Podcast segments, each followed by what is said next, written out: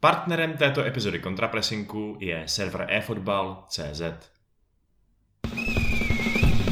We're gonna play football, football, football, all around the world. Football, football, football, the greatest game of all.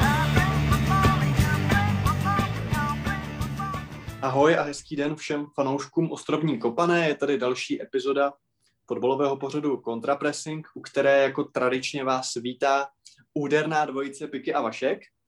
Nazdar. I'm back in Liverpool and everything seems the same, zpívají The Wombats eh, v jednom ze svých hitů Let's Dance to the Joy Division. A něco podobného platí i o našem dnešním díle, protože my se taky vracíme do Liverpoolu a všechno vypadá tak nějak stejně a dokonce si dovolím říct, že i hůř. Liverpool po tom, co asi 70 zápasů skoro v řadě doma neprohrál, tak teď prohrál po šestý za sebou. Tentokrát dokonce s adeptem na sestup s Fulemem, byť teda zlepšujícím se. A tohle už je skutečně krize, tohle není nějaký výpadek formy, tohle je skutečně už nějaký velký problém. Uh, tohle bude samozřejmě hlavní téma, nebo jedno z hlavních témat našeho dnešního povídání, ale budeme se bavit i o veselých věcech, zejména o veselých věcech tady pro Vencu, protože samozřejmě Manchester je rudý po včerejšku, United slavně porazili Citizens a v očích některých možná uh, obnovili nějaké naděje na mistrovský titul, byť třeba já si myslím, že to je trošku jiná už diskuze, ale každopádně v boji o top 4, potažmo třeba i o to druhé místo určitě skvělý výsledek. Uh, pobavíme se i o tom Fulemu, protože Scott Parker odvádí skvělou práci a tenhle ten tým na rozdíl od Bromwich a na rozdíl od Sheffield United vypadá, že by se snad mohl zachránit, takže probereme, uh, na čí úkol by to případně bylo a jestli se to tomuhle podle mě docela sympatickému týmu ze západu Londýna podaří. No a budeme řešit i samozřejmě Arsenal, který ztratil body. Uh, jeden hráč dostává za svou chybu zase poměrně naloženo, tak si popovídáme o tom, jestli se tak děje po právu. Jinak samozřejmě nahráváme 8. března, takže přejeme eh, vše nejlepší všem ženám k, mezinárod, k jejich mezinárodnímu dni. Eh, díky, že vás máme.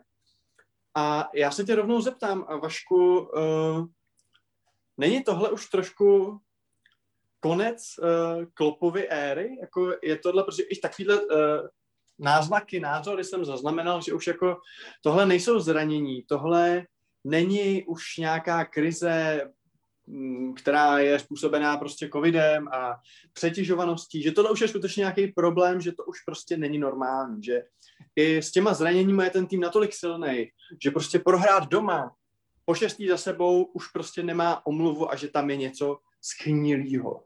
Tak co si o tom myslíš? Myslíš, že se blíží čas, kdy ten Jirgen opravdu si zbalí švestky a, a půjde vodům dál, nebo si myslíš, že to je takový jako exaggerated uh, bulvární uh, tvrzení?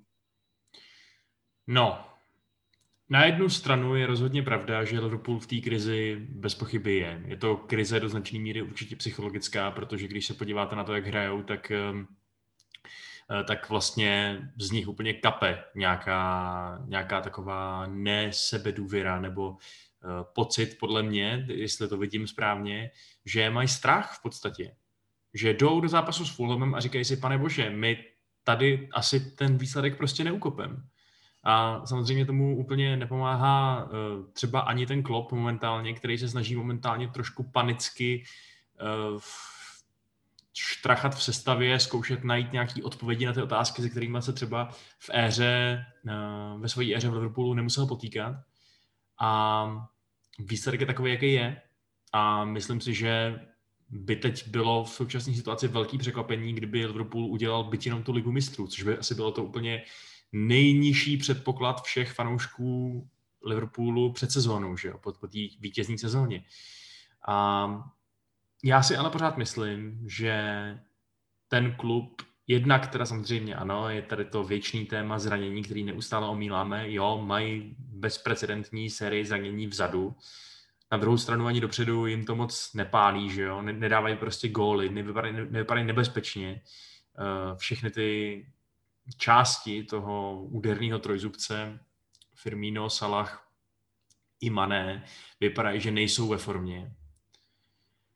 Ale stejně, říkám si, psychologický restart v, match, eh, v injekce nějakého nového talentu v letním přestupovém období. To všechno může Liverpoolu pomoct k tomu, aby se jako na houpačce zhoupnul zpátky nahoru a abychom se příští rok zase bavili o úplně jiných druzích sérií na Enfieldu, než, než o té, která tam panuje teď. Takže já si myslím, že dokud má Klopp, že, myslím si, že Klopp má určitě pořád důvěru managementu. Otázka je, jestli on sám z toho nebude vyhořelej a zdrcený z toho, jak se mu to, to momentálně sype pod rukama protože tohle to asi ještě úplně ve své ve svý trenérské kariéře, nebo dlouho to minimálně nezažil. A, ale říkám, nesahal bych zatím ještě k nějakým radikálním předpokladům ohledně toho, že jedna dynastie je u konce dřív začala. Tohle je dobrý point eh, s tím, jestli to zažil nebo nezažil, protože jemu se něco podobného stalo v Dortmundu v té jeho poslední sezóně, když vlastně málem se stoupili, nebo ještě někdy o Vánocích 2014 byli vlastně na sestup BFOB. A bylo to hodně velký rozčarování vlastně po dvou titulech a rok a půl po té, co hráli finále Ligy mistrů. Oni to pak teda vytáhli na sedmý místo, ale byl to, byla to vlastně sezóna, kdy on si řekl, že prostě potřebuje už pauzu, že prostě potřebuje už změnu. Je možný, že se po něco podobného blíží.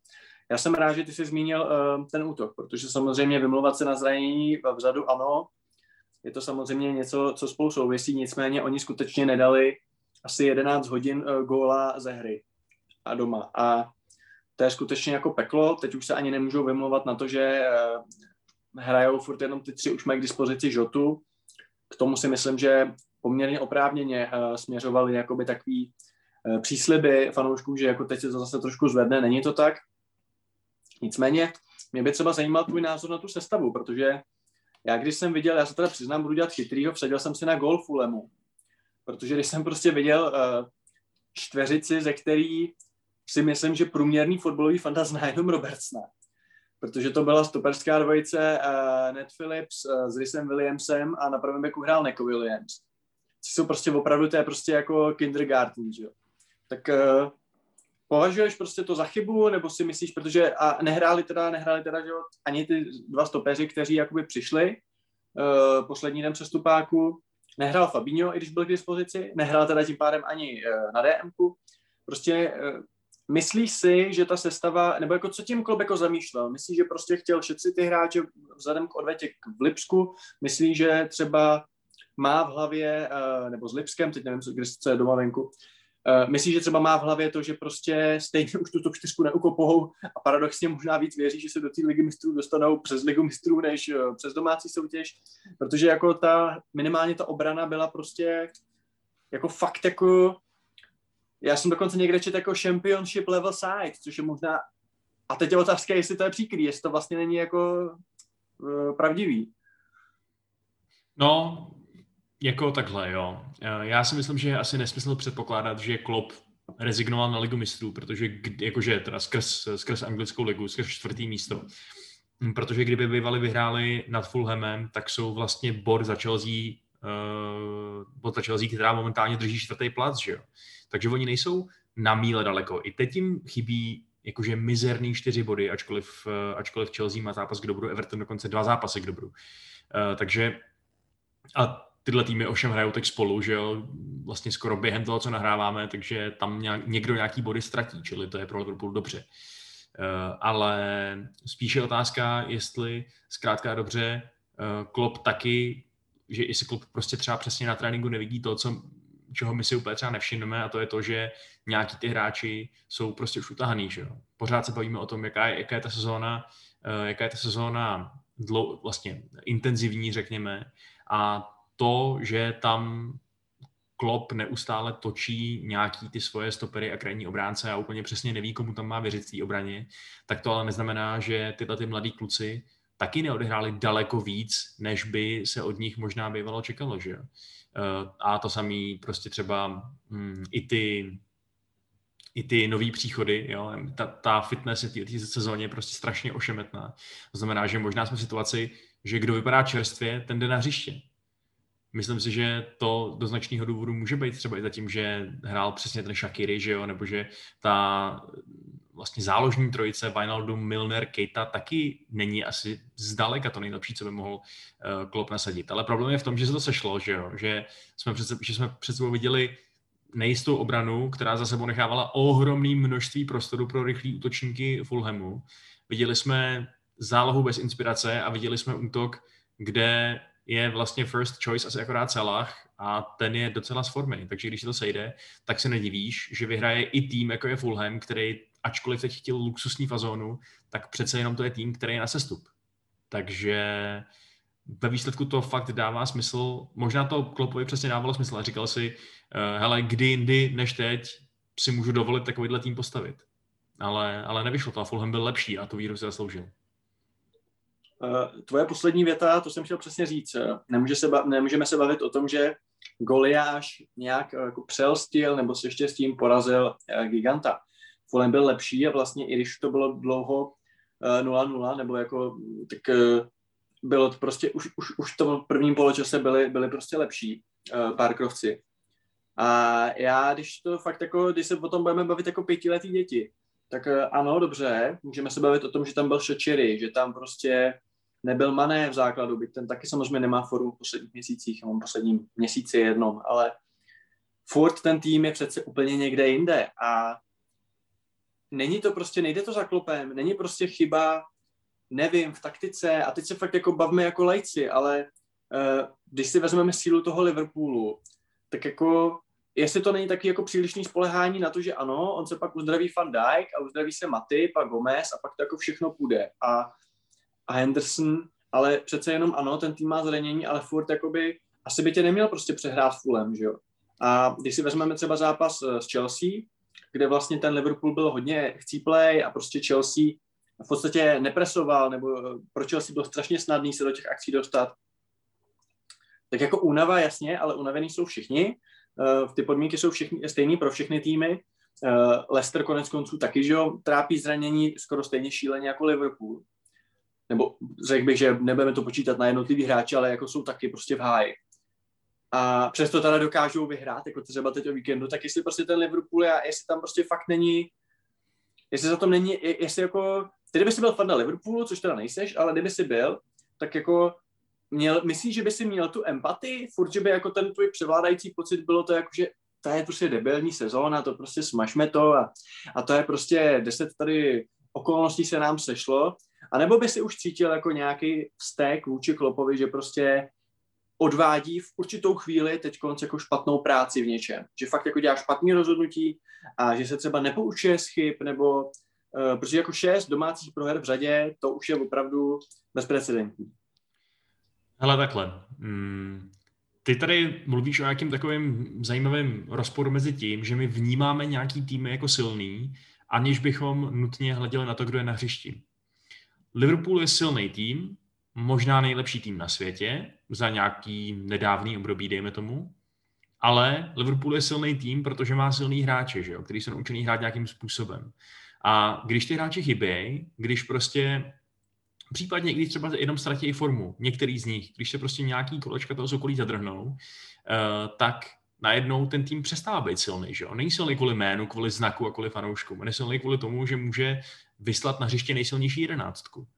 A jasně, Klopp by měl být asi možná schopnější eh, vytěžit maximum, dejme tomu třeba z takového Tiago Alcantary, který přišel přesně proto, aby na ty hráči, kteří ukázali, že jsou skvělí, nemusel být takový tlak aby nemuseli ukazovat jako skvělí neustále. To si myslím, že za ním asi určitě jde, že, že ten Tiago prostě nezapadá do toho taktického stylu, nebo se mu nedaří prostě se, se v tom týmu prosadit. Um, ale zároveň je podle mě fakt těžký ukazovat prstem na toho trenéra a obvinit ho z toho, že oni dělají školácké chyby. Eh, je otázka, nakolik je třeba, nakolik je třeba za ním to, že, jak říkáš, to je klíčový prvek. Liverpool přestal presovat v poslední době. Což je u týmu, který je proslulý gegenpressingem eh, a pod koučem, který je tím proslulý, docela šokující. Ale já jsem si docela jistý, že Klopp by rád presoval, že Klopp by jim rád říkal, aby nedávali Fulhamu ani vteřinu na míči a aby zabránili těm záložníkům, aby tam uh, stříleli jeden balon za druhým za tu obranu, protože nemůžeš hrát vysokou linii bez pressingu, že jo. Jenže možná, že ty nohy tam momentálně fakt prostě nejsou. možná, že ta fitness není na takový úrovni, aby to šlo udělat. Jo? To znamená, že uh, za to třeba teda taky může ve finálním důsledku klop, protože ten jeho styl je hodně intenzivní a tak dál, ale přizpůsobit se najednou úplně jinému stylu hraní z, bez nějakých klíčových hráčů a ještě s tím, že i ty klíčoví hráči taky zbývají. Momentálně jim prostě odskakuje balon od nohy a nejsou schopni dělat šance. Tak to je úkol pro Supermana a ne pro trenéra, že No a vidíš nějaký východisko? Je to podle tebe třeba o jedné výhře, která zázračně všechno nastartuje, nebo prostě opravdu fanoušci mají smazat tuhle tu sezónu a doufat, že od příště na novo a když tak teda rok bez ligy mistrů, nebo jako, uh, jaký mají mít výhlídky teď uh, fanoušci Reds? No ne, tak východisko je jednoduchý. Východisko je počkat do léta, přivést nějaký posily, nezbláznit se z toho samozřejmě, ale opět ten tým osvěžit, uh, pořádně zajistit prostě odpočinek před sezónu, všechno to, co v tom, tom ročníku chybělo, ačkoliv samozřejmě máme tady euro, takže to bude o to složitější. Uh, a počkat, až se vrátí zranění hráči. A najednou tady máš tým, který opět bude schopný přesně dostat filozofii vysokého pressingu, který opět bude věřit tomu, že dokáže hrát fotbal. A já si myslím, že ten restart, ať už se týká jmen v kádru, nebo jejich, eh, nebo jejich eh, řekněme, přesně ty nějaký fyzické stránky, a nebo i ty mentální, takže může přijít akorát po sezóně a tím pádem bych teď byl trošku překvapený, kdyby třeba tak Liverpool šel a vyhrál těch zbývajících 10 zápasů, jak kdyby se nechomolilo a byl by to ten starý dobrý Liverpool. To se podle mě prostě nemůže stát. Když teda přejdeme na veselější téma, nebo veselější pro tebe, tak uh, hrálo se včera Manchesterské derby, které uh, United slavně vyhráli a zastavili tak uh, úžasnou sérii Citizens. A mě by zajímalo, uh, jak ten zápas podle tebe za prvý ovlivnila ta penalta, velice, velice, velice záhy po výkopu. A za druhý, jestli si to vnímal tak, jakože Ole uh, tak nějak jako pře, přehrál takticky Guardiolu. Uh, nebo jestli si myslíš, že prostě mm, co byly, co byly důvody, co byly důvody toho výsledku, který si myslím, že pro mnohý byl asi překvapivý. Je to tak, no. Tak United vyhráli 2-0 na půdě Manchesteru City, což uh, zvlášť v sezóně, kdy se United prostě proti těm dobrým týmům nedaří, nebo respektive dařilo by se jim, kdyby jejich cílem bylo hrát vždycky o ten bod jeden za remízu, tak to je o to překvapivější. Ale takhle, má to několik faktorů to vítězství. Samozřejmě ano, hrozně pomohla ta, ta brzká penalta po naprostý stupiditě Gabriela Jesuse, který teda uh, nepřivedl vůbec nic dopředu a ještě něco hůř dozadu. A uh, takže to pomohlo, protože Manchester City najednou nemohl na nic čekat, musel chodit dopředu, což pomáhalo, protože vznikaly prostory na protiútoky, což všichni víme, že United vyhovuje, zvlášť, když tam máš prostě Marciala, Jamesa Rashforda.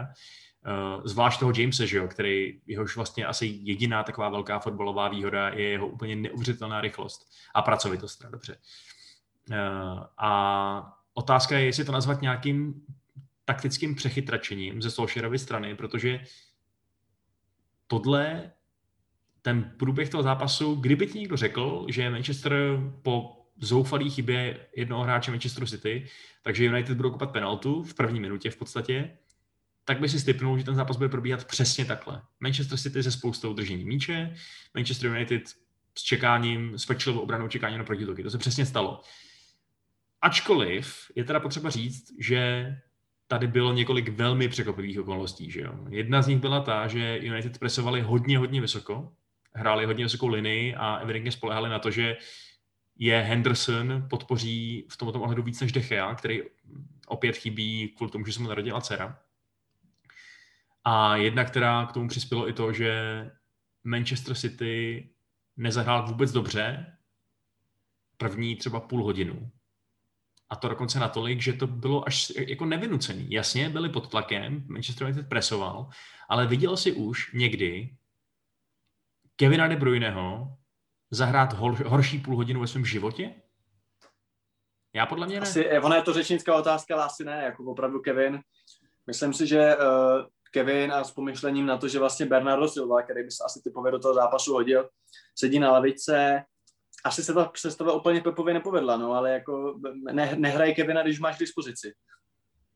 No, to je jasný, no, je to jasný, uh, ale zároveň hm, Guardiola většinou umí tyhle ty těžké rozhodnutí udělat, že jo? Což se ostatně ukázalo i tím, že oni potřebovali gól, pak i dva góly, když vlastně po té penaltě přidal gól ještě naprosto fantastický Luke Shaw. Uh, a Aguero zůstal na lavičce. Jo? Přišel Foden, který to teda nádherně rozhejbal, který si myslím, že z toho, co předvedl za 20 minut, tak to byl asi hráč zápasu City. A ten měl teda možná opravdu být základu, ale že tam prostě nedáš toho Aguera, když potřebuješ dát góla, když, když vlastně máš i centry do vápna, jo? když prostě seš uh, momentálně v situaci toho týmu, který ani moc nepotřebuje mezihru, nepotřebuje nějaký protiútoky nebo rychlost, potřebuje prostě dát góla, tak to mi přijde docela zvláštní. No. Jako pochvalu, ale za mě určitě raz zaslouží a tady je třeba být jakoby uh, spravedlivý, ta obrana. Jo? Od, od Maguirea s Lindelefem, který jsou často velmi po právu uh, uh, terčem kritiky. Uh, zmínil si, zmínil si samozřejmě Showa, který teď regulárně je podle mě adept na levýho beka v Albionu. Myslím si, že se o to s Chilwellem jako poperou, protože hraje výborně. A i ten fan Bisaka si myslím, že vlastně toho, toho uh, Sterlinga, tak si myslím, Mare Sterlinga, tak si myslím, že jako vymazal pěkně a jako ta obrana zahrála dobře. No. Samozřejmě otázka je, jestli ty kluci jsou schopni to opakovat na týdenní bázi. Nicméně uh, dalo ti to, dalo ti to jakoby, když si vezmeš, když si to třeba srovnáš s tím zápasem eh, proti Chelsea, tak uh, myslíš, že jste jako podali lepší výkon, nebo si myslíš, že jste vlastně hráli stejně a jenom, jenom teď vám prostě pomohla ta penalta a vývoj toho zápasu? No, myslím, že jsme obecně hráli líp, ačkoliv vlastně v tom našem pokecu o tom zápase s Chelsea jsme zmiňovali oba dva ten faktor toho, že United se daří dostávat do těch nadějných předfinálních pozic a pak to podělají tou finální nebo předfinální přihrávkou, že? A to se opakovalo i v tomhle zápase. Myslím si, že ačkoliv United i tak měli asi víc dobrých šancí než City, nebo minimálně měli lepší šance, eh, tak jich mohl mít daleko víc, kdyby nebyli zbrklí v té eh, v finální fázi, kdyby prostě si dokázali dát tu chytrou a přesnou přihrávku. Jo. A je pozoruhodný, že to momentálně moc nedokáže ani ten Fernandez, který na to byl expert. A že tím pádem vlastně je tato, ten, tato ta jedna velká solšerovská zbraň tak trochu otupěná. A proto si myslím, že asi taky je pořád ještě záhodno přemýšlet nad tím, přivést nějaký ofenzivní posily do United. Jo.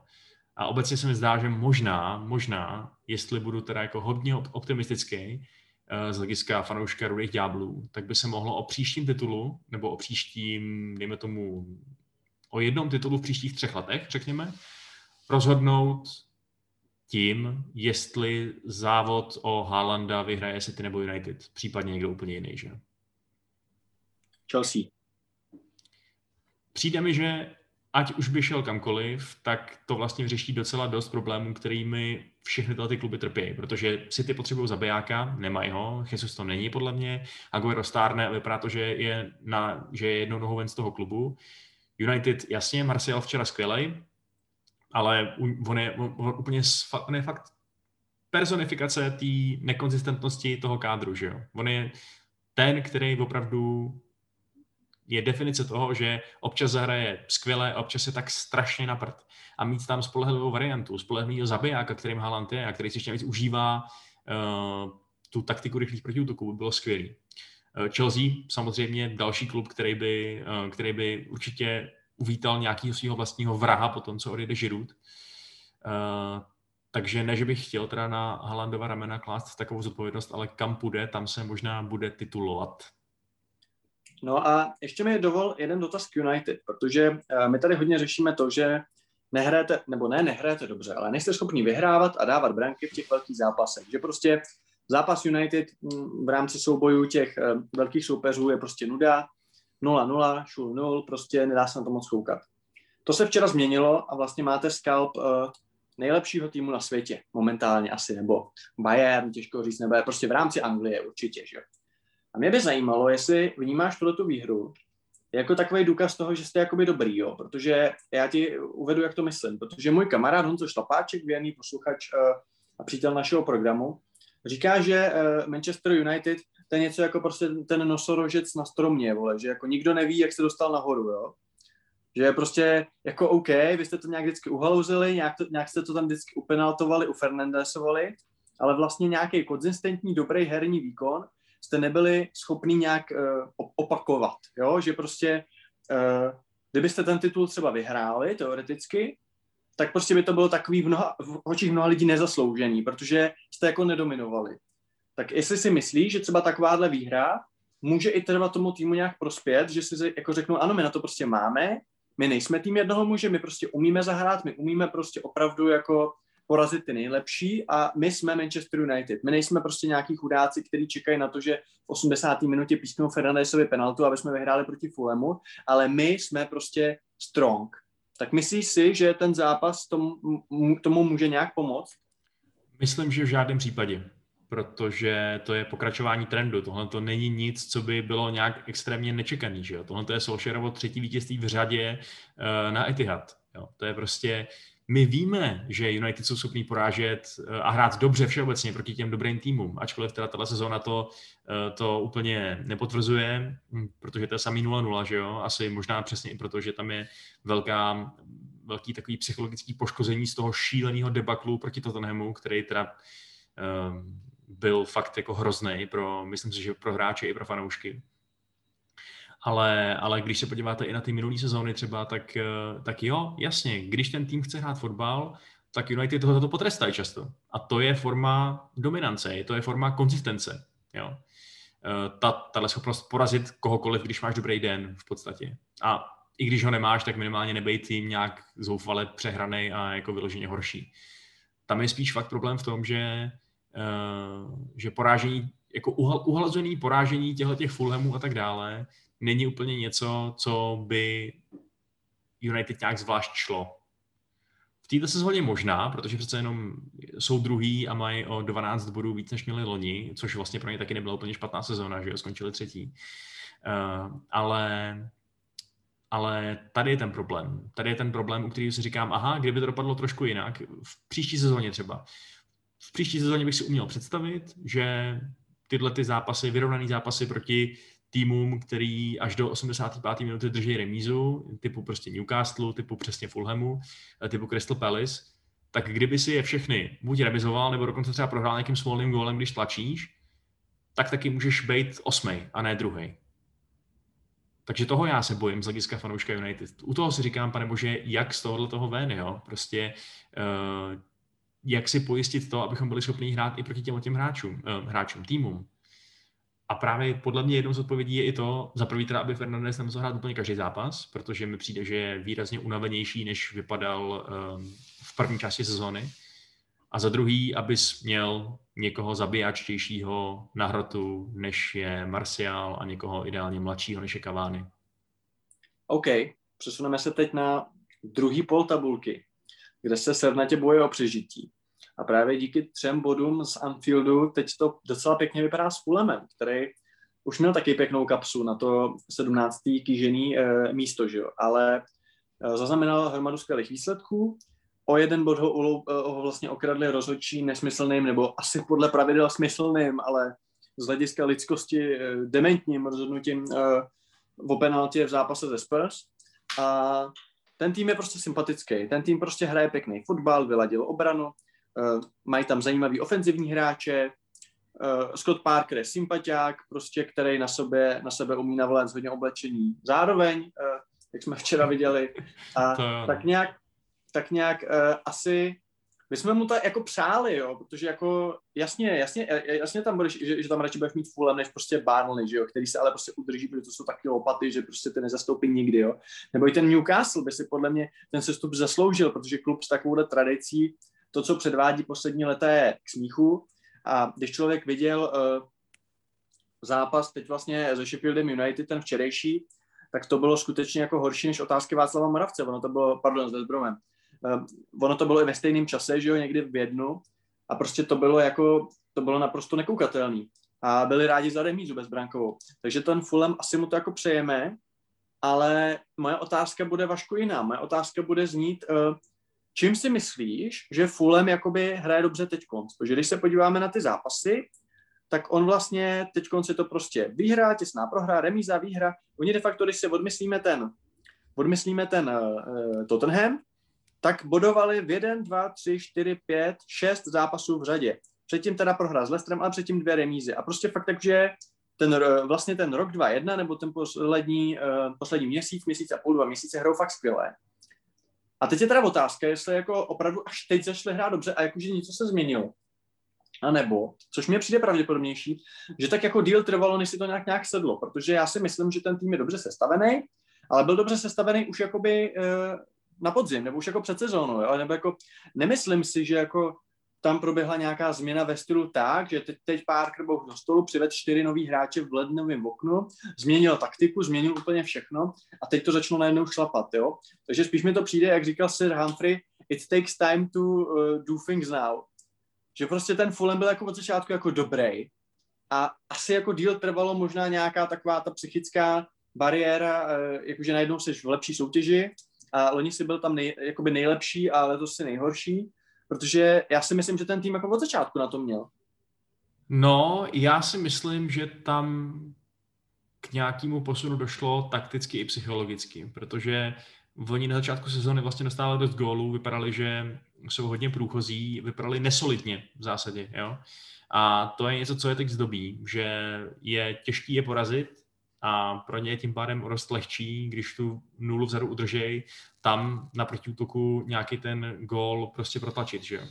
A to je, uh, to je jako ta solidita, to, že nutíš od soupeře tě pečlivě dobývat a pak můžeš využít vlastně rychlosti a šikovnosti hráčů, jako je Lukman, jako je Madja, jako je Cavaleiro, tak, uh, tak to jim teď strašně hraje do karet a fakt to vypadá, že by se mohli zachránit na úkor asi někoho z trojice Burnley, Newcastle, Brighton teda.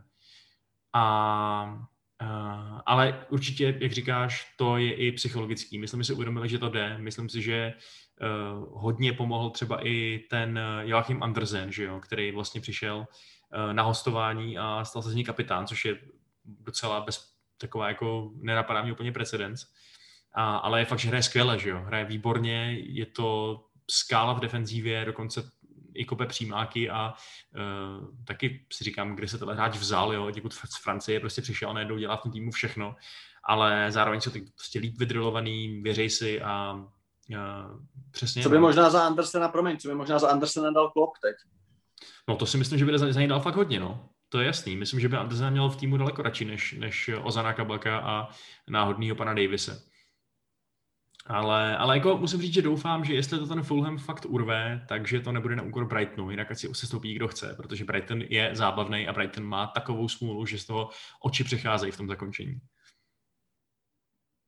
Mě teď zaujalo to tvé sousloví náhodný pan Davis, to je něco jako talentovaný pan Ripley, to by mohl být hezký film, ale jako s tím Brightonem samozřejmě to je, jakoby, je to bizár, no, jako jejich, jejich expected goals, jako a, a realita s tím srovnaná, to je samozřejmě velký, velký pláč a samozřejmě asi se shodneme, že Brightonu bychom to nepřáli, uh, takže spíš někdo z dvojice Newcastle Burnley. No ale on ještě ten Fulham taky vůbec nepřeskočil, ale uh, má každopádně pěkně nakročeno. Uh, kdo má nakročeno, uh, nebo kdo nakročil znovu k dalšímu zoufalství fanoušků, což už je takový jejich kolorit, tak je Arsenal, který o víkendu uh, nevyhrál, což znamená nenavázal úplně na ty uh, dobré výkony z posledních dnů a týdnů, dovolím si říct. Ztratili z Burnley, což je samozřejmě vždycky uh, složitý hrát na Burnley. Uh, je, byla z toho teda remíza. Uh, hodně se řešil vlastně ten inkasovaný gol, že jo, a prostě uh, chyba, u který byl zmiňovaný jako hlavní aktér uh, Granit Xhaka. Z mýho pohledu trošku nepochopitelně už nebyl zmiňovaný Ben Leno, který si myslím, že se po tenhle ten hit podepsal autorsky uh, skoro stejným dílem jako Jacka, ale hodně se to každopádně řešilo. Nicméně, uh, jak ty se ten zápas viděl, a možná, když se zeptám i obecně, můžeš to třeba rozvíst, uh, z mého pohledu se zase prostě řeší věci, které by se řešit neměly, jo. Protože my jsme říkali, že vlastně Arsenal se nějak zvedá, proti Benfice předved krásný obrat v posledních minutách, porazil Leicester, kde hrál velmi dobře, Pepe hrál velmi pěkně, předtím porazili Leeds, eh, vlastně uh, už předtím se zvedali, byly tam jenom ty zápasy vlastně s Aston Villou a s Wolverhamptonem, kdy vlastně s Wolverhamptonem je dojebal trošku rozhodčí a pak s Aston Villou se ten tým jakoby zhroutil. A prostě mi přijde, že tohle je zase takový jako, že pozastavení na té cestě, který, když mám říct svůj názor, je způsobený prostě mládím toho týmu. A takovou určitou nevyzrálosti a tím, že prostě oni nejsou velký tým. Protože z mého pohledu třeba ten uh, výkon v tom druhém dějství, protože nesmíme zapomenout, že gol se bude padl ve 39. minutě, takže oni měli víc jak, uh, víc jak uh, 50 minut na to s tím něco dělat, tak byl z mého pohledu větší problém, než jako třeba ten samotný gol. A myslím si, že třeba vytváření šancí, zakončování, to, co prostě řešíme furt, to je prostě znak toho, jakoby, že víš co, jakože ano, hraješ na Burnley, stane se ti pitomá chyba, ale prostě United uh, v éře Ferdinanda a Vidiče by to prostě by vyhráli 2-1 golem z 90. minuty. A celý je to jenom o tom, že Arteta prostě je na nějaký cestě a nemá teď ani hráče na tolik zkušený a ani tak možná vhodný na určitých pozicích, aby jako to dokázal dotáhnout prostě do konce. A z mého pohledu tohle by měl být hlavní narrativ. Jakože Arsenal je ještě prostě moc zranitelný, moc možná pomalej v přechodové fázi, mož, prostě herně je na čem pracovat, což Arteta asi ví líp než my, kteří jsme jenom fanoušci. Ale samozřejmě sociální sítě a všechno mají jako hlavní narrativ toho, že Jacka, démon Jacka opět zničil Arsenal jako už po kolikáté. A mně to zase přijde takový to jako hledání bobáka tam, kde není. A přijde mi, že prostě tohleto uh, svádění viny na jednoho hráče, který předtím patří uh, uh, čtyři měsíce v kuse mezi nejkonzistentněji hrající fotbalisty v tom kádru, mi to přijde zase jako taková slepá ulička. Co si o tom myslíš, ty Vašku? Uh, budu s tebou souhlasit i nesouhlasit, protože mi přijde, že je na jednu stranu pochopitelný, že lidi nemají na tu cestu arzenálu, o který ty mluvíš, zrovna pozitivní náhled, vzhledem k tomu, že to je klub, který se donedávna potácel u dna tabulky a říkali jsme si, jaká by byla hrozná sranda, kdyby se stoupil. Takže v tom případě je tohleto možná spíš pauza z krize nebo, nebo vyvedení lodi z té nejhorší mělčiny, ale pořád ještě je to klub, který se dá považovat za klub v krizi. Jsou desátý pro boha s těma penězma, co do toho týmu investovali. Že jo? A, um, ale na druhou stranu souhlasím naprosto s tím, že ten incident s tím šakou je um, že je prostě, ta reakce na něj byla typicky davová a typicky tupá. Já si teda myslím, že, že Šaka má na tom gólu větší díl než Leno, protože měl čas se podívat, kam to chce dát, měl čas tu přihrávku udělat, ale podělal to. Technicky to prostě nezvládnul. Bylo to vidět na těch záběrech, že dívá přes rameno, přes levý rameno, kam to chce dát, ale, ale nezvládl to, netrefil ten míč dobře a byl z toho strašně hloupý gól. Na druhou stranu to se stane, jak říkáš, Šaka je jinak, kromě tohle toho, se z něj vypracoval velmi konzistentní záložník, zvlášť v kombinaci s Tomasem Partym, že jo? Oni se velmi pěkně doplňují. A když, ještě, když pak ještě člověk vidí ten zvoucí dáv, který se může pominout, protože tohleto hraní od brankáře, kombinace od brankáře ve vlastním mápně, že to je zlo moderního fotbalu, že to prostě je k ničemu, že to je jejich arogance a, a prostě pohrdání tradičním anglickým kopni to na vysoký útočníka a tam vyhraje hlavičku a ty pak dáš nějakýho ušmudlaného góla, tak to už je úplný bizár, protože fakt bych chtěl vidět statistiky, kolik gólů padne potom, co ty udržíš držení míče, protože si to vykombinuješ zezadu. Místo toho, abys to nakopnul někam do, do pryč a ztratil ten balon, že jo? To prostě to jsou zákony pravděpodobnosti. Ano, občas se ti stane debilní situace jako je tahle a ty dostaneš hloupý gól, ale ne zbytečný gól, protože ty si tím, že hraješ tím způsobem, koupíš dalších 10 gólů, koupíš si dominanci, koupíš si styl hraní, který ve finále dokáže způsobit, že ty ovládáš míč a ty ovládáš hřiště. Takže být Artetou a být Šakou, tak se neměním. Dál hraju tak, jak zkouším hrát a tuhle tu chybu hodím za hlavu, protože chyby se prostě stávají. Vašku, jako můžeme si jenom vzpomenout na to, kolikrát by lidi šli s vedlema na Ondřeje Koláře, ne? Svýho času. Než se rozšířil ten narrativ, že to je vlastně čap, čapák největší a milujeme ho všichni, tak byly časy, kdy prostě lidi to snášeli hodně špatně. Ale prostě je to herní styl a asi trenéři udělali dobře, že u něj zůstali, takže s tím souhlasím. A obecně bych u tohle ještě zůstal. Jo? Já si prostě myslím, že Arsenal je mladý tým, a obecně jakoby tým, kde je nejlepší hráč prostě Bukayo Saka, nebo nejkonzist, nejkonzistentněji hrající a nejlepší do ofenzivy a vlastně tak celkově jakoby nej, největší nadstandard, což je prostě 19 letý borec, tak tam je prostě něco špatně. A prostě víme, že prostě Lakazet uh, není úplně typ útočníka, který by si Arteta přál. Obama jak byl strašně dlouho z formy a vlastně od podpisu smlouvy šla jeho forma dolů prostě o 60%. Thomas Party, který přišel a vypadalo to, že našli skvělou skálu do, do obrany, pardon, do zálohy, tak najednou mm, se zranil, byl to prostě složitý. Uh, útok, Pepe mlčel, jo, prostě řešili jsme, že ten tým chce hrát nějakým stylem a nemá na to hráče, že prostě uh, mají hráči na breakový fotbal a hrajou prostě typického Guardiolu. A to jsou všechno věci, se kterými se postupně nějak uh, vypořádávají z mého pohledu docela dobře. Uh, ty, ty, ty vrata, které měly třeba mezi, mezi jednotlivými lineama, který právě brzdili v tom přechodu do útoku, tak třeba Smith Rowe velmi dobře vyřešil, že to je přesně ta dynamická moderní desítka, eh, se kterou prostě můžou mít úspěch. Ale zase je to prostě mladý kluk, který tam byl hozený do vody a nemůžeš po něm hned chtít, aby v každém zápase performoval jako blázen. Teď ten Edegor se mi hrozně líbí a možná by se měli modlit, ať Zidane zůstane, aby ho nechtěl, aby třeba jim dali obci, nebo prostě, aby jim ho tam nechali ještě díl, protože je skvělý. A to jsou všechno věci uh, na nějaký cestě. Já si furt třeba myslím, že z toho tria manažerů, těch slavných, což je Frank Lampard, Ole Gunnar a právě Arteta, tak si prostě myslím, že Arteta je z nich nejlepší, nejtalentovanější a má největší uh, potenciál něco dokázat, to je můj názor. A ten Jacka přesně, jako, a mně přijde, že prostě to je takový, že to k tomu, jako patří to k tomu fotbalu, logicky, protože prostě fotbal je hra pro masy, masy se chtějí bavit. A jednodušší řešení a jednoduchý názory jsou prostě fajn, jo. Já bych ale odlišoval to, kdo je jakoby nějak reprodukuje. A to je to, co mi trošku vadí, protože to, že nějaký Led Bible nebo nějaký takovejhle udělá jako for na Jacku, že to je zbraň hromadního ničení, to beru. To je prostě stránka, která je tak zaměřená. Ale mně prostě přijde, že tyhle ty jednoduché názory už se objevují i jakoby v seriózních médiích, nebo že to tak jako proplouvá, že jo, to je to samý Kepa, jo, prostě Kepa nejhorší brankář na světě. No ne, samozřejmě. Kepa je brankář, který prostě měl sebevědomí v háji, chytal za strašlivou obranou, pravda taky moc nepomohl, dostal pár hloupých gólů, ale to, co se strhlo na jeho adresu, že se ten chudák opravdu musel zamknout tweety nebo za, zakázat ty reakce, protože mu tam lidi psali úplně strašné věci, Uh, a to je, to je další věc, jo, prostě Pogba, jo.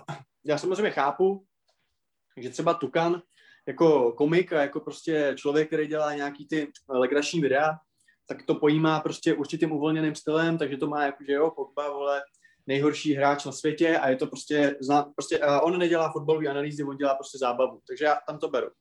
Problém je v tom, že opravdu to lidi pak berou jako, že ten Pogba je vlastně špatný. A to, že to je prostě druhý nejlepší váš hráč, jako po Fernandesovi, to je druhá věc. Ano, můžeme se bavit o tom, jestli v některých zápasech, jestli to bylo v něm, že nemakal tolik, nebo jestli United využívali špatně, ale prostě uh, tady se prostě vytváří uh, skupina hráčů, což je prostě Kepa, Pogba, Jacka, David Luiz, Mustafi, Ezil, jo, uh, a to jsou prostě ty nejvě, jakoby Phil Jones, jo, a prostě už je to takový, to, ty, ty memes prostě a už jakoby to, ale z mého pohledu znásilňuje tu debatu.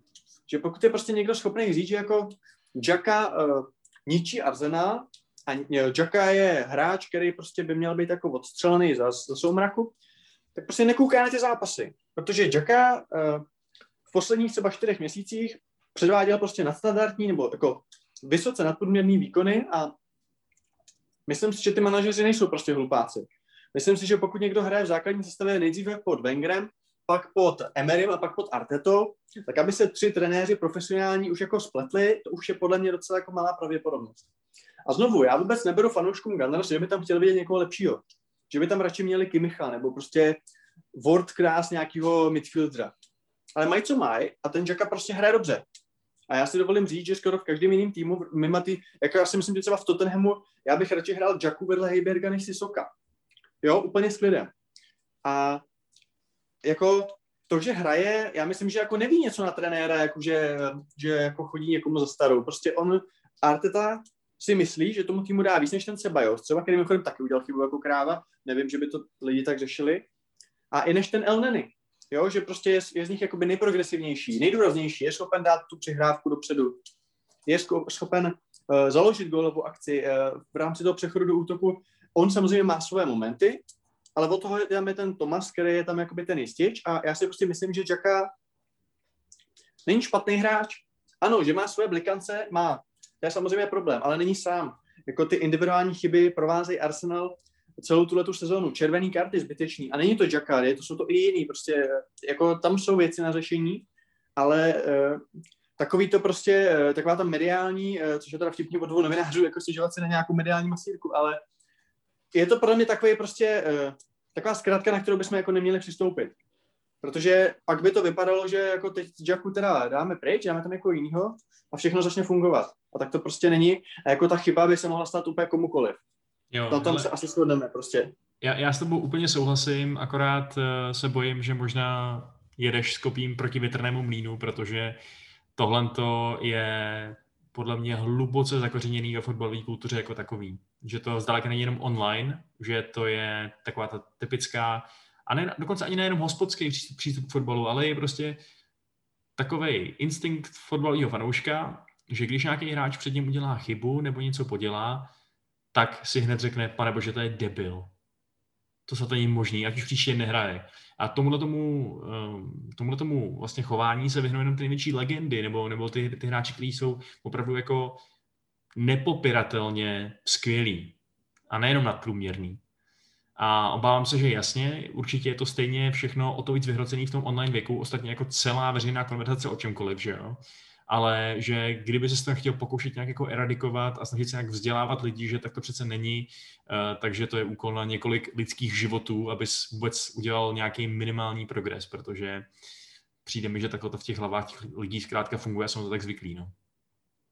No, je to, je to smutné, ale je to tak, ale každopádně je to něco, co mě úplně, což mě troš, trošku děsí, eh, ne děsí, ale mrzí, protože mi přijde, že prostě, a zejména u toho Arsenalu je to jakoby hodně zakořeněný, že prostě určitý lidi uh, si na tom honí lajky, protože prostě víš, že napíšeš, ty dneska hrál Arsenal. Já to teda sice neviděl, jo, já jsem byl v lese, jo, ale ten Jackano, to je strašný, ty vole, to už jsem měl čtyři bypassy, vole, díky němu, jo, a to není nic jiného, než prostě laciný honění srdíček, který s reálnou analýzou toho zápasu nemá nic společného. Já hmm. prosím, jako, asi každý píše, co chce, ale pak jakoby je složitý se o tom fotbale nějak bavit, no. Jakoby já ještě navážu, navážu teda jednu věc. Nebo chtěl jsi něco říct? Jenom jsem chtěl říct, že je vlastně hrozně hezký, že ty bys chtěl, aby ta obecná fanouškovská diskuze, aby ten celkový diskurs, aby, aby se pohyboval eh, v hranicích nějakého článku na The Athletic. A mě, mě je to hrozně sympatický, tenhle ten pohled, že ta analýza je nějakým způsobem hodnotnější, než jenom prostě tupý pořvávání lidí, co to přesně pořádně ani neviděli, případně takových těch individuí, co uh, co na všech, co když prostě jsou na stadionu, tak jenom řvou centr, dej tam centr, střílej, aniž by dávali pozor, co se jako děje na tom hřišti nebo, nebo co. Uh, a takže to je hezký, ale zároveň, no, víš co, to, co jsem říkal předtím, no. Protože ven co, já jsem včera viděl, uh, já jsem včera viděl takovou diskuzi jednu o Chelsea a tam se pán už klíbal nad tím, uh, že jako Christensen, koho, koho oni tam mají na toho stopera? Jo, Kristensen. no tak to se asi shodneme, že jako asi není úplně dobrý, je. A jako říct tohle dobře, jako říct tohle před 14 dny, řeknu OK, je to sice hodně zkratkovitý názor, je to názor za mě nefér, protože Kristensen uh, umí zahrát, byť samozřejmě není asi to, nenaplňuje ten potenciál, který uh, v něm fanoušci viděli. Můžeme se bavit o tom, jestli není moc měkký na League, můžeme se bavit o tom, jestli nehraje moc jako ustrašeně, jestli prostě není nějaký prostě vyčáchle, jestli jako má na to být v základní sestavě. O všem se můžeme bavit. Ale říct to po zápasech z United a s Liverpoolem, což jsou dva zápasy proti týmům, prostě ty velký čtyřky nebo velký šestky, nebo jak tomu budeme říkat, kde byl prostě lídrem obrany a nejlepším hráčem na hřišti a prostě vymazal to. A jasně, já neříkám, že to bylo, je to prostě novým trenérem, třeba jako je to rozestavením, jo, je to prostě vše, ale prostě, když hraje výborně. A zase, je to jenom o tom, že Borec sice jako asi moc nesleduje, ale má za to, že Kristensen je vlastně ten kretén, protože Kristensen je prostě ten, který mu se všichni smáli, že jo, a Ježíši Maria Kristensen, jo. A to je přesně to sam, přece jako, hele, já jako si třeba myslím, že Lindelöf prostě by neměl hrát v základu v United, pokud jako United chtějí uh, hrát o titul. Že si prostě myslím, že na to tu kvalitu nemá. Na druhou stranu, když prostě zahraje dobře, a jako jasně, že taky občas zahraje dobře, jako teď třeba zahrál dobře, před, jako, tam jde o tu konzistentnost, že jo tak prostě nemá problém to říct. A takový to přesně, že jako nějaký hráč je eh, v listině jakoby těch, těch špatných a to je prostě určitý, určitý, určitá daň jakoby za to, že se k fotbalu může vyjadřovat každý, za což jsme rádi, protože my taky se k tomu rádi vyjadřujeme a třeba některé názory uh, naše taky někomu třeba nevoní. Každopádně... Jako, rozhodně, rozhodně nechceme, aby se o fotbale vyjadřovali pouze ti, kteří mají nějakou licenci, to, to, to rozhodně ne. Ale no, prostě zkrátka je potřeba přistoupit na to, že součástí fotbalového světa je určitá vyhraněná emocionálnost, davovost. A tohle je vedlejší efekt tohohle toho všeho, celé té mentality. A jako jasně, může nám to připadat takový ne, neúplně ideální, ale na druhou stranu to k tomu sportu tak trochu patří, no, se obávám. Je to tak. A co momentálně patří v této sezóně k Tottenhamu Hotspur, hmm. abych uh, použil krásný oslý můstek, uh, viď, jsi, to mám od tebe, si. takový hezký, elegantní, elegantní přechody do vápna, uh, tak jsou vcelené gól. Protože věř tomu nebo ne, Vašku, ale Tottenham se teď o víkend dostal druhým mužstvem v této sezóně po Bayernu, který překonal v rámci všech soutěží hranici 100 vstřelených tref. Ano, můžeme se bavit o tom, že si to nahonili v Evropské lize, kde těm různým šášům dali prostě třeba osmičku, ale i tak prostě Tottenham dává góly. Je jasný, že to je prostě tím, že prostě mají vepředu Kejna se Sonem, když jsou zdraví. Je to tím, že uh, teď se k ním přidal i, i, i golfista, golfista z Velsu.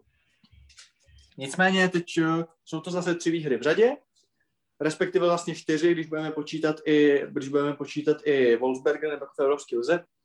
A Tottenham se tak jako zase pomalu nadechuje, teď mají vlastně v tuhle chvíli tři body na čtvrtý místo, byť tady Chelsea teď hraje, takže, ale prostě a je to prostě fakt strašně vtipný, jo, a svým způsobem jako veškerý predikce jsou jakoby zahodit a spáchnout, protože my jsme nejdřív Tottenham uh, zcela relevantně probírali jako tým, který hraje o titul. Pak jsme je probírali jako tým, který je úplně v háji a který bude mít co dělat, aby se dostal uh, možná na sedmý místo a postoupil, když uh, pohár vyhraje někdo z té čestky, tak postoupil vole do třetího předkola Evropské ligy. A teď zase se bavíme o tom, že jsou vlastně zase dobrý. A uh, najednou Mourinho vypadá, že je zase na koni, že to zase jako funguje, tak je tohle fakt jako nejbizarnější sezóna jako v dějinách fotbalu, jako prostě, nebo byly takový up and downy už předtím a jenom jsme si to nevšimli, protože aby ten tým jako fakt byl jakože uh, z titulu na vyhazov trenéra, což psal třeba Jirka Hošek, že prostě to Mourinho musí okamžitě pryč. A teď zase vlastně super výkony, super, super prostě výhra, byť samozřejmě proti Fulemu to jako herně nebylo ono, ale tak to k tomu patří. Tak uh, je to nekonzistentností toho Tottenhamu, anebo je to prostě tou sezónou, nebo prostě já tomu nerozumím. Já jsem like a žádám od tebe jako od odborníka, abys mi to vysvětlil. A já ti to vysvětlím. Řeknu ti úplně na rovinu, že si nejsem jistý, ale přijde mi, že um, přijde mi, že se v podstatě naplnily prognózy. Že jo? My jsme si všichni mysleli, že tahle sezóna bude divná, že bude krátká, bez přípravy, že bude rozhodovat to, kdo zůstane uh, zdravý, že bude rozhodovat to, kdo líp zvládne ten šílený nápor a kdo zvládne líp rotaci a tak dále. Uh, a to je třeba něco, co Tottenham úplně nezvládl, že jo? A, že, a myslím si, že ten jejich propad v té formě se dá určitě vysledovat k tomu, že jim chyběli klíčoví hráči a že jeden z klíčových, nebo takhle, jeden z hráčů, který měli být klíčový podle předpokladů, vůbec klíčový nebyl, protože Bale přišel jako uh, velká posila a nehrál. V důležitých zápasech prostě nehrál. Teď jsou všichni důležitý hráči zpátky a mají jednoho navíc, protože Bale se totálně probudil, že jo, šest gólů v posledních šesti zápasech. Uh, Mourinho o něm prohlásil, že už překonal svoje psychologické jizvy, které se odnesl z Realu Madrid kde teda bral hodně peněz, hrál golf a bylo to hodně smutný a těžký. A e, přijde mi, že vlastně možná přesně není úplně daleko od pravdy Paul Scholes, který říká, že pokud teď zůstane Bale fit a ve formě, tak to tenhle prostě udělá top 4. Je to odvážný prohlášení, protože těch týmů je tam kolem strašně moc a nikdo nemá úplně špatnou formu, že by se propadával tabulkou, možná kromě Leicesteru, že jo, ale ten taky to tak trošku zvrátil. Ehm, ale, ale je, to, je, to, je to skoro tak, no. Je to, je to to, co bychom mohli aplikovat na, na celou tuhle sezónu. Pokud ti zůstanou fit hráči, který potřebuješ, tak se ti bude dařit. Jo, vidíš to prostě na Fernandesově Manchester United, který jsou druhý a jako div, že nehráli taky o titul. Fernandes nebyl zraněný ani na chvilku. Eh, teď to samý Kane a Son jsou zpátky a to, to, to nemu se daří jako, jako no, ne, nechci říct jako nikdy, protože na začátku sezóny byl taky dobrý, ale, ale je to podle mě hodně v tomhle tom, no. No a Vašku, myslíš si, že třeba Chelsea má v tomhle výhodu, že nemá jakoby hráče, na kterého by se tolik spolíhala, že se tím, co u Spurs jsou to, je to prostě Kane, u vás je to prostě Bruno, uh, tak ta Chelsea hraje hodně týmově, ano, můžeme se bavit o tom, že prostě Mason Mount jakoby nějak vyčnívá, ale taky to není, že by on je táhnul jako jediný. Tak myslím si, že třeba tohle je něco, z čeho Chelsea může těžit, že se nebude muset obávat zranění jednoho konkrétního hráče a díky tomu třeba může uh, ten boj o tu čtyřku vyhrát. Takhle, abychom to neredukovali, tak samozřejmě to není úplně o jednom hráči, který je klíčový. Myslím, že u Tottenhamu to přesně bude, že jo, uh, Bale, no, v tuhle chvíli Bale, Kane a Son, asi bych řekl. Uh, v případě Manchester United asi, asi zároveň s Fernandesem, Rashford a Shaw. Shaw. Uh, ale, ale jo, jako myslím, že Chelsea tím ještě jak má brutálně silnou i, tu, i ten širší kádr v podstatě. Jak tam opravdu můžeš sáhnout na lavičku a vytáhnout hráče, který je dobrý Eh, nejenom na, papíře, protože kdysi dobrý byl, ale fakt proto, že nehraje čistě z toho důvodu, že tam jsou kluci, kteří jsou ještě o něco lepší, tak to je fakt velká výhoda. A eh, skoro si myslím, že ty problémy Chelsea pramenily spíš z toho, že neměli úplně dobrýho manažera, že ten Frank prostě byl trošku out of his depth a že teď s Tuchlem by se mohla tato velká výhoda přesně ukázat ještě třeba v těch zbylých deseti zápasech nebo případně i v příští sezóně, že jo, která dost možná bude taky poznamenaná celým tím, eh, celou tou zběsilostí a eurem a tak dále. Takže, takže jo, v podstatě s tebou souhlasím. No. Je, přijde mi, že Chelsea a Manchester City asi dohromady si můžou podat ruce a říct si, že jsou na to vybavený nejlíp, na tyhle ty typy hektických sezón, protože ty jejich lavičky jsou šílený. Jo. Když se třeba v tom derby podíval na, na lavičku City a United, tak to bylo úplně neporovnatelný. neporovnatelný. A City a, to, a Chelsea na tom trošku podobně. No já musím říct, protože samozřejmě natáčíme pondělí, musíme se pobavit o tom zápase, který se hrál tři dny dozadu, kde vlastně Chelsea hrála proti Liverpoolu. Velký vítězství z mého pohledu, byť samozřejmě dá se říct, že Liverpool teď porazí každý, ale velký vítězství, uh, velký vítězství Chelsea, skvělý výkon, uh, za mě dvě kontroverzní rozhodnutí sudích, uh, neuznaný gol Wernera kvůli offsideu milimetrovýmu. Za mě výsměch, jako měřit mu to od tady od, od vole, od ramene, úplně prostě od deltového svalu, jako to jsou věci, které ničí fotbal a jako myslím si, že ty pravidla jsou napsané opravdu tak, aby jako jsme se na to do roka všichni přestali dívat, protože se to nedá. Bylo to mimochodem ten samý den, kdy právě Fulham měl ten incident s tou penaltou. To jsou opravdu věci, které mi hodně serou a uh, jako vadí mi to a vadí mi to hodně. Jo, je potřeba reforma v tom ohledu, no. Máš pravdu. Co se týče vlevu na to utkání jako takový, tak je třeba si na férovku říct to, že následně měl Liverpool určitě kopat penaltu po ruce Kantého, takže tam byla určitá kompenzace, ale z mého pohledu jasně zasloužený vítězství a skvělý týmový výkon. Eh, nemůžu se nezmínit eh, o Masonu Mountovi, který za mě opravdu, jako tohleto, Vašku, tohleto musíme zmínit, jo, protože Mason Mount byl teacher's pet. Totálně. Lampardovo syn, vole, hraje, eh, z 90 minut bude hrát 91, každý zápas, prostě to, naprosto jakože mnozí uh, mu to měli za zlý, když vlastně to bylo o Lampardovi, že ho tam furt dává. A teď ten jeho oblíbený manažer, který se ho vlastně vypipl v tom, dá, v tom dárby a prostě tak najednou je pryč. A ten týpek udělal to, čemu se říká prostě jako he, he stepped up his game. On je líp ještě. Jo, on prostě místo toho, když si mysleli, někteří třeba, hm, tak teď se ukáže, že vlastně tak dobrý není, že prostě jdeme tolik hrát a má tam tu konkurenci a on hraje jako svině. Jako, ano, můžeme se bavit o jeho decision makingu, o tom, že prostě je mladý, je to Janek, občas udělá blbý rozhodnutí. Uh, střílet, když má přehrávat, přehrávat, když má střílet. Je mu kolik? 20, přes 20. Ale prostě to, ta energie a to, z jakou, z, ta razance, z jakou je schopný vzít se balón a udělat prostě akci a rozjet to a rozhejbat to, a teď mu i si myslím skvěle sedí právě ten systém, kdy hraje toho inside forwarda, že jakoby je hloubš než normálně, jakoby když se drží mí, teda je výš než normálně, když se míč drží, když eh, se to, když se brání, když nemají míč Chelsea, tak naopak eh, se stahuje do toho 3-5-2 nebo 5-3-2, že wingbacki se stahují do zádu a Mount se stahuje jakoby do středu a presuje. Skvěle mu to sedí a hraje fakt skvěle a za mě je to jako budoucí kapitán Chelsea, možná i celý, celého Albionu. A jako fakt to obdivuju, protože si myslím, že to může být těžký, jo, jako předvést před novým trenérem, když máš tu tu nálepku, uh, ale on to zvládl na výbornou a mám radost z Wernera, který prostě věřím, že mu to tam začne padat, jo, to, to, zase, včera jsem si přečetl titulek, Wernerovi se nedaří. Jako on má pět gólů a asi kolik, osm asistencí, a když se podíváš, jak čísla měli Drogbové a jiní velký šutéři v první sezóně, tak jim to trvalo, takže já bych opravdu dal těm klukům čas. Hrozně no, bych chtěl pochválit Kante. No, povídej. Jenom teda jako poznámka, jo. Vlastně on, on se tady nabízí zajímavý, zajímavý kontrast, protože přesně jak říkáš, odešel Frank a jeden jeho chráněnec, Mason Mount, je, ukazuje, že naprosto patří nejenom do základní sestavy Chelsea, ale velmi pravděpodobně i na letadlo na euro, že jo? Ačkoliv teda ono bude takový eh, všelijak i v Anglii, ale, ale... No hlavně, sorry, ale to je vlastně hrozně dobrá myšlenka, Venco. Může se používat takovýto jejich get him on the plane hláška, kdy se to bude konat u nich? Get him on the train. Přesně, to je možná lepší, no.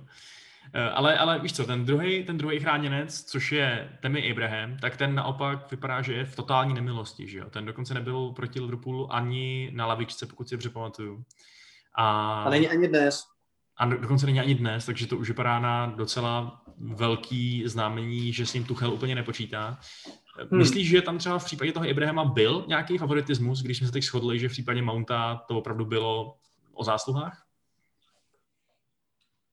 favoritismus, já si to nemyslím, tak hrál to, co měl, prostě měl k dispozici Ibrahima a Žiruda v té první sezóně, tak eh, hrál nějaký zápasy Ibrahima, nějaký Žiruda, on hrál ten první podzim Ibrahim velmi dobře, pak vlastně druhý, druhý, uh, druhou polovinu hrál hrozně. Žiru tak byl už jako jednou nohou z klubu venku, to, že se teď rozstřílel a ukazuje se, že útočník číslo jedna, to je druhá věc. Teď Abraham, uh, teď teda Lampard tím, že hrál Tima na, na Wingbru, tak Abraham prostě dostal tu příležitost a nehrál podle mě dobře. Jakoby nevím, jako podle mě ten kluk je horší, než si myslí, že je, jo. Podle mě prostě on, u něj je problém Vašku, u něj je problém Vašku v tom, že on prostě opravdu jako toho na hřišti moc nepředvede, když nedává góly. Když dá dva góly, no tak nazdar, že jo. Rutva Nistedlo, jo, taky tam jako nedělal úplně skupičiny. Ale on prostě rozhazuje rukama, rozčiluje se, byla to ta penalta, když se o ní chtěl rvát. Eh, teď ty spekulace, že nebude jednat o nový smlouvě, dokud, dokud, eh, pokud přijde Haaland a takhle. Jako nemám z toho kluka dobrý pocit. Uh, on je takhle, on je vysoký, ale vlastně to ani moc nevyužije, protože prostě jak je hubený, tak stejně, stejně ho každý každý obránce z Burnleyho jako se ho namaže, namaže na chleba. A nevím, no, je to jako, jako, jako Tvaroch, zdravíme Karla Tvaroha, další verný fanoušek, který poslouchá naše epizody víckrát, dokud nevyjde nová, protože už nemá co poslouchat. Ale na něj prásknu. Ne, nevím. Jako Abraham za mě, za mě jakoby, uh, ať jde, úplně v pohodě. Jako věřím tomu, že to může být fajn útočník uh, do Newcastle nebo prostě do nějakého takového klubu středu tabulky. Nebo Brighton třeba, že možná by se tam rozstřílel, kdyby tam byl útočník číslo jedna. Ale za mě prostě musí se vyrovnat, musí se vyrovnat s tím tlakem a prostě hrát s Chelsea je tlak. Prostě jako, já jsem teď viděl, teď bylo uh, v Tiki Taka, což je teda taky jakoby show pochybný úrovně docela, ale bylo tam zajímavá debata o známkování hráčů. A Švancara se tam strašně rozčiloval, že by to zrušil, že prostě pak jako noviny dají hráči známku a prostě to a, a Podry, který tam byl, že Honza Podroužek, můj kamarád, tak mu tam říkal, ty vole, prostě to jakoby k tomu ale patří a ano, můžeme se bavit o tom, že ten novinář prostě to špatně vyhodnotí. To je určitě jako legitimní debata, jo? Prostě novinář ve skůží na trh dá hráči známku a má po zásluze pak za to dostat prostě sekec, pokud se jako zmílil, nebo prostě to jako hodnotíš, musíš být i sám připravený na to, že budeš hodnocen. Ale pokud ten hráč ho to jako zlomí, pokud jakoby se z toho zhroutí, no tak sorry, ale nemá co dělat v profesionálním fotbale. Prostě jako to, to nejde. Prostě pokud tě zlomí to, že jsi ve sportu dostal čtyřku a pak jsi toho špatný, no tak na to, na to nemáš. To se na mě nezlo. To prostě tohle je show business, prostě nemáš na to. A tohle podle mě to tež. Prostě ano, jako útočník v Chelsea, ten bude mít prostě zaprdelý vždycky čtyři další kluky. A když se ti to nelíbí, no tak jdi hrát do Bournemouthu. Prostě jo, a mně přijde, že ten Abraham tohle prostě nezvládá. A srovnej si to s Giroudem. který je vlastně nejlepší útočník jako skoro historie francouzský repre, nebo jako na góly, nebo prostě jasně, je tam, prostě jsou tam jako Henry a takovýhle, Thierry a takovýhle borci, ale prostě je to jako kariéra jako svině. V Arsenalu hodně sezon podle mě jako je dobrých, v Chelsea taky má něco za sebou a v určitou chvíli to byl útočník, který taky byl jako číslo 3. A nerencal, makal a když pak na to hřiště šel, tak dal tři góly, nebo hrál skvěl a prostě a řekl, hele, jako, jestli přijde hola, já se rád o to porvu, já rád prostě budu součástí toho týmu. A tohle je prostě přístup, který já cením, protože prostě v takovémhle klubu to nikdo nebude mít zadarmo. Jo? A mně přijde, že ten Abraham je takový povahově, já tady nechci, já bych říkat, že je debil, když ho neznám, jo? to je prostě, ale mně přijde, že prostě není, a je mladý samozřejmě, ale není, a dobře, a Mount je taky mladý, to je vlastně dobrý, dobrý kontrast, jo? V Mountovi vidím toho lídra už teď. Abraham je za mě prostě hráč, který kvalitativně a i, tou, i tím mentálním nastavením nemá na to hrát v Chelsea číslo jedna. Hmm. Já se možná ještě jenom vrátím k tomu, jak jsi mluvil, uh, jak jsi mluvil o tom, že ty fotbalisti prostě se musí nechat narůst tu tlustou kůži, že jo, a vydržet tady ty nějaký, uh, dejme tomu, ataky. Já si myslím, že přesně... Bacha, bacha, Vašku, nezaměňovat s nějakýma atakama typu zabiju tě, vole, nebo jako Jasně, jasně, Bavím se čistě o známkování výkonu. Jo, to jo, jako jasně. Eh, myslím si, že kritika tvýho výkonu, zvlášť dejme tomu z nějakých, dejme, jakože řekněme, profesionálních odborných kruhů, eh, to je asi jako kdyby se herec hroutil z toho, že ho nějaký kritik nemá rád, že jo? protože se mu nelíbilo, jak, jak prostě vyslovil nějaký slovo nebo co já Ale zase bych si dával pozor, protože je fakt, že pro ty, pro ty fotbalisty je to dneska asi docela těžký, protože ty fanoušci jsou jim strašně blízko skrz ty sociální média a internet a tak dále. Takže tahle ta, jak jsem mluvil o Šakovi v podstatě, tahle ta abuse, tahle ta prostě jako extrémní kritika eh, se může takhle amplifikovat a může opravdu být asi docela zničující pro ani ne nějaký psychologicky křehký osoby, ale pro normální kluky, který zrovna akorát nejsou mentální robokopové, že jo. Takže si myslím, že by si určitě zasloužili nějaký, nějaký prostě nějakou psychologickou podporu, nějaký counseling uh, a tak dále a nemělo by se úplně jako počítat s tím, že protože jsou do, drsný a dobrý chlapy na hřišti, takže budou drsný i u počítače, když je budou všichni hejtit. No. Jo, jakoby samozřejmě takhle to působí, že si jako trochu sedu do huby, ale tak jsem to nemyslel. Jako Jacka nebo tohle to přesně útoky na jednotlivce ve stylu jako ty vole, to je prostě nejstrašnější, co existovalo, to prostě a jako nějaký osobní útoky, to určitě ne. Já čistě mluvím o tom jakoby tlaku a právě jsem to tak jako, možná jsem to přirovnal nešikovně, ale prostě víš co, jakoby, chtěl jsem tím říct to, že jako fotbalista, když prostě budeš hrát v Paris Saint-Germain, tak prostě budeš vědět, že Lekip ti zítra dá nějakou známku. A ty můžeš být prostě nasraný, protože budeš vědět, že ti vyčítají to, že si vlastně moc se nezapojoval do útoku a přitom přesně to byly pokyny, co si měl, ale prostě to k tomu patří. A stejně tak prostě, když budeš hrát v Chelsea, tak eh, nevím, no, jako by víš co, když prostě budeš, eh, když prostě budeš součástí vole královské rodiny, tak se s tím taky pojí určitě jakoby protokol a určitý věci a, a pak se divit, že musíš před královnou dělat pokrle je prostě divný, čímž nenarážím vůbec na nic konkrétního. Ale prostě nevím, no, jako občas mi to přijde a to je případ toho Abrahama, že prostě já mám pocit, že on si neuvědomuje ten tlak, který prostě s tím je spojený a jako v Chelsea core prostě. A to, že prostě, a mi se hrozně líbilo, co říkal třeba Tuchl, jako nebál jste se, že jdete do Chelsea, jakože v Chelsea, vole, znáte to, a on se tak jako usmál a říká, a s tím já počítám. Prostě jakože uh, víceméně řek, tak jako nepřímo, že víš, jako trenér Chelsea jsi permanentně jednou nohou, vole, v letadle domů. Prostě to je, na, to je politika toho klubu. A je to politika toho klubu, která vynesla jako kolik? 20 trofejí za posledních, vole, 14 let. Jo, takže prostě kdo chce mít klid, tak jako nevím, to je prostě, kdyby, kdyby jsi šel trénovat Vašku do Slávy a pak si zdivil, že jsi prostě jako propíraný prostě v médiích a to, no tak jdi trénovat zlín, že jo, nebo já nevím, jo, prostě uh, mně se teď třeba líbilo, když vlastně odešel Kozel z Baníku, tak taky některý fanoušci se hrozně rozčilovali, že jako ten baník se jakoby probírá v médiích a že prostě nemá klid na práci a že prostě a jo, tak novináři už jste ho jako zničili a už tohle.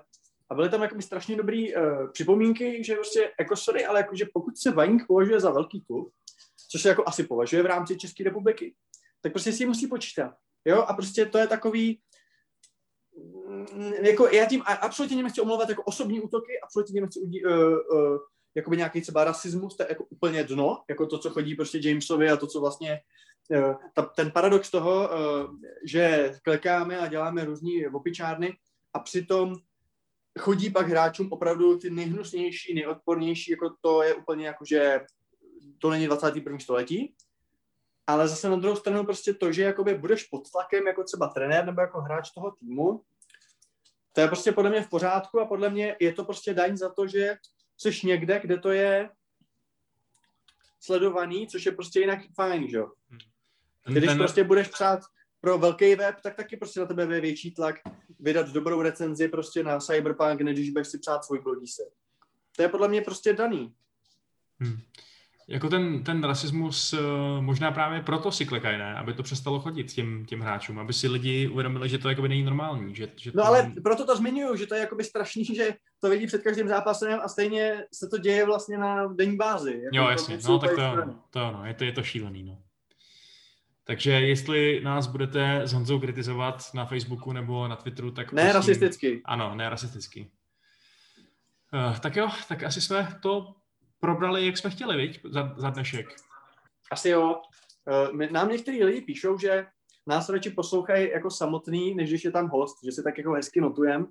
Tak doufáme, že vám, příznivcům intim, intimnějšího poslechu, jsme udělali radost Uh, já bych teda chtěl poděkovat všem fanouškům, fanouškům, já mě to taky byl říkat fanouškům, protože tak jako nepřipadám si úplně jako filmová hvězda, na rozdíl od Vaška, který samozřejmě je známý vidcaster a pokud sledujete náhledovky na Games.cz na videích, tak je to opravdu muž mnoha tváří.